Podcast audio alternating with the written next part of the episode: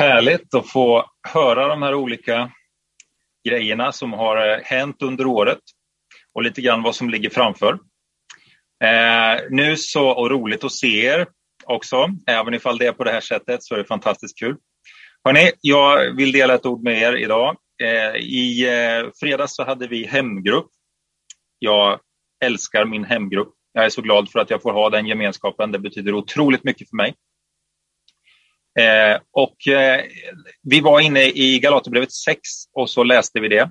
Och så kommer vi fram till ett, eh, ett ord där i Galaterbrevet 6 och 7 som, som liksom fastnade och som jag tänkte att det här tror jag ändå att jag ska dela.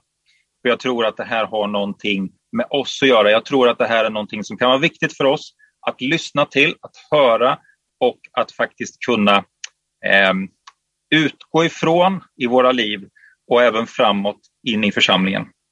Galaterbrevet 6 och 7 så står det så här. Låt inte bedra er. Gud lurar man inte. Vad man sår får man också skörda.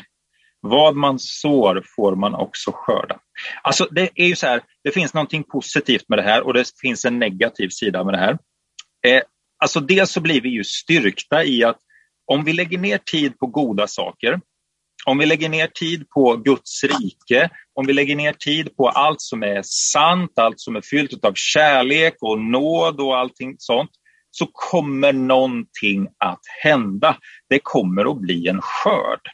Att göra någonting gott, att göra någonting för Jesus är inte alls på något sätt förgäves, utan det finns en andlig lag. Det finns ett Guds ord som säger att någonting kommer att hända utifrån det du har gjort.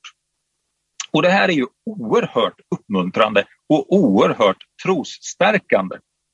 För det betyder ju att inget av det du gör för Jesus är någonsin förgäves.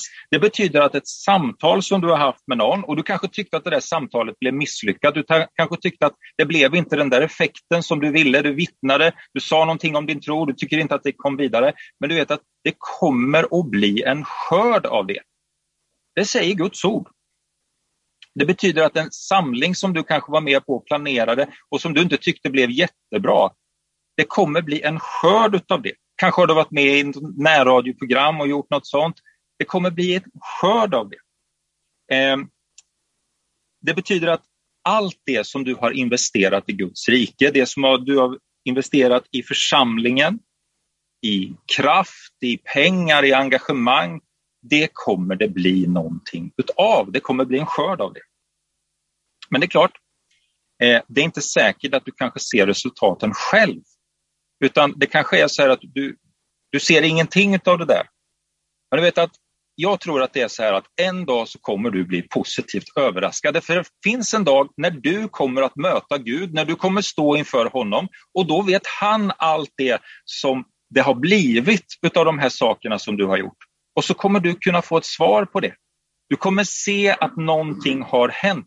Varför då? Jo, därför att Gud har lovat i sitt ord att om du sår, då får du också skörda. Det bara är så. Men det är klart, det finns också en negativ sida i det här. Därför att på samma sätt som när du ger in i någonting som är positivt så kan du också ge in i någonting som är destruktivt för dig själv och för ditt liv och för människor runt omkring. Om du sår destruktiva saker i ditt liv, då kommer det också bli en skörd av det. Och det blir ju inte en välsignelse utan istället en, en förbannelse. Det här går åt båda hållen. Och det är ju tankeväckande naturligtvis. Det står här att man kan inte lura Gud. Det går liksom inte att leva kristet liv som en slags charad där man visar upp någonting på utsidan och sen så är det egentligen helt annat invändigt. Utan Gud ser igenom det det går inte att lura sig till en god skörd. Och det stämmer ju till eftertanke. Eh, det som vi sår i våra liv, det kommer fram på ett eller annat sätt. Jag tänker att när vi tittar tillbaka bakåt och summerar året som har varit, så kan vi glädjas över allt det som faktiskt har hänt, alla de saker, alla goda initiativ, alla goda saker som har hänt under året. Eh, och så kan vi komma ihåg och utgå ifrån att alla de sakerna, det har inte varit förgäves. Utan det är så att Gud har gjort någonting i det och Gud verkar genom det och det kommer bli en skörd utav det. Det kommer hända någonting utifrån det. Gud kommer finnas med. Han har varit med, han kommer finnas med och vattna in i detta och ge detta liv och kraft. Och det är ju sant för ditt liv också. Det du sår in eller utifrån ditt eget liv, det kommer du också att få skörda av. Du behöver inte vara orolig för att om du har lagt ner tid i Guds rike så har det varit förgäves. Det är inte så, utan det kommer att bli någonting utav det. Och det här är gott att utgå ifrån. Men samtidigt, det för till eftertanke och förhoppningsvis också omvändelse i våra liv. För vi måste ju ställa oss frågan, vad har jag sått? Vad har jag prioriterat i mitt liv? Vad har jag lagt ner min själ i? Och det här är viktiga frågor. Det är ingen tvekan att du kommer skörda saker i ditt liv. Frågan är bara, vad är det som du kommer att skörda? Är det välsignelser eller är det förbannelser? Jag ska läsa hela det här bibelstycket. Låt inte bedra er, Gud lurar man inte. Vad man sår får man också skörda. Den som sår i sitt kött ska skörda förgängelse ur köttet, men den som sår i anden ska skörda evigt liv ur anden. Låt oss inte tröttna på att göra det som är rätt. När tiden är inne får vi skörda, bara vi inte ger upp. Så länge det finns tid ska vi därför göra gott mot alla människor, framför allt mot våra trosfränder. Det går alltså att så i köttet, det vill säga det som går emot Guds rike. Och det, det leder till död. Men det går också att så i anden, det vill säga allt det som har med Gud att göra. Och det ger evigt liv. Här uppmuntrar Guds ord oss till en sak som är viktig när vi tänker framåt. Ge inte upp. Tröttna inte. Den som håller ut kommer att få skörda till sist.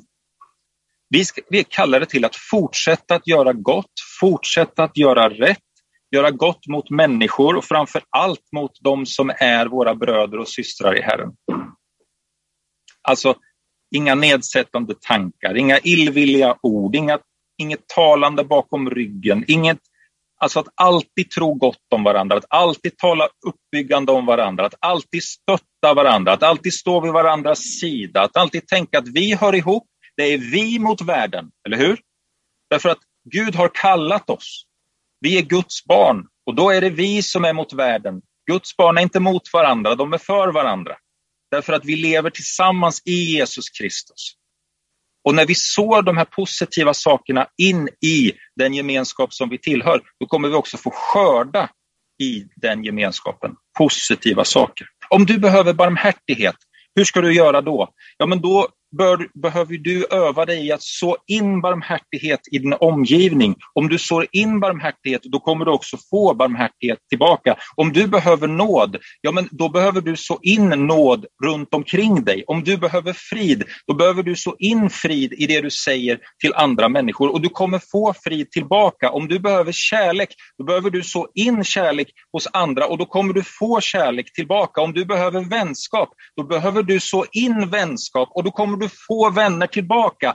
Om du vill se människor komma till tro, då behöver du arbeta för det och då kommer du också se att människor kommer till tro. Om du vill se fler barn i kyrkan som har roliga aktiviteter, ja men då behöver du arbeta för det och då kommer du också få se det. Om du vill få se fler människor som får göra Guds möten i vår församling, ja men då behöver du så in det och arbeta för det och då kommer du också få ut det av det. Du kommer se en skörd av det. Frågan är, vad vill vi så in i församlingen? Vad vill Gud att vi ska så in i församlingen det här året som ligger framför? Vad vill Gud att, att du så in i ditt liv som ska bli till en välsignelse för andra och som du själv ska få tillbaka utav?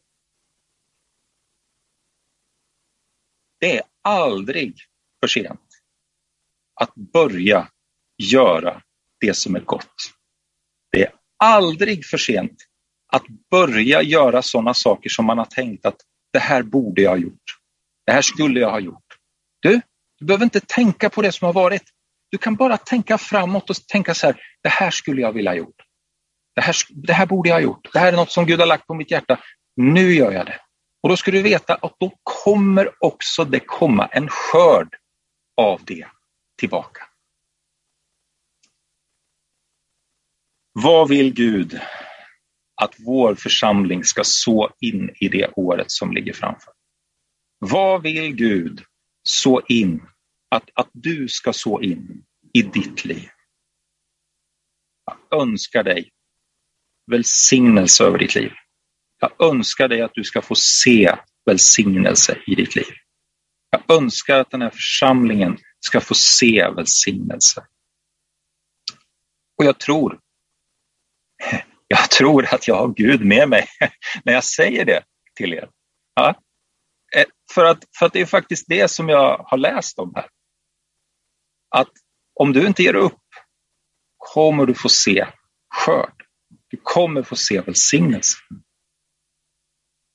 Ehm, så ta med den här tanken. Vad vill du med ditt liv? Vad vill Gud? Så in i andra utifrån ditt liv. Vad kan du vara med och göra? Vad har Gud lagt ner i församlingen? Hur ska vi fortsätta och så in? Och så tänker du så här, det är inte förgäves. Vi ger inte upp därför att det kommer komma en välsignelse av det som Gud har lagt ner i våra hjärtan.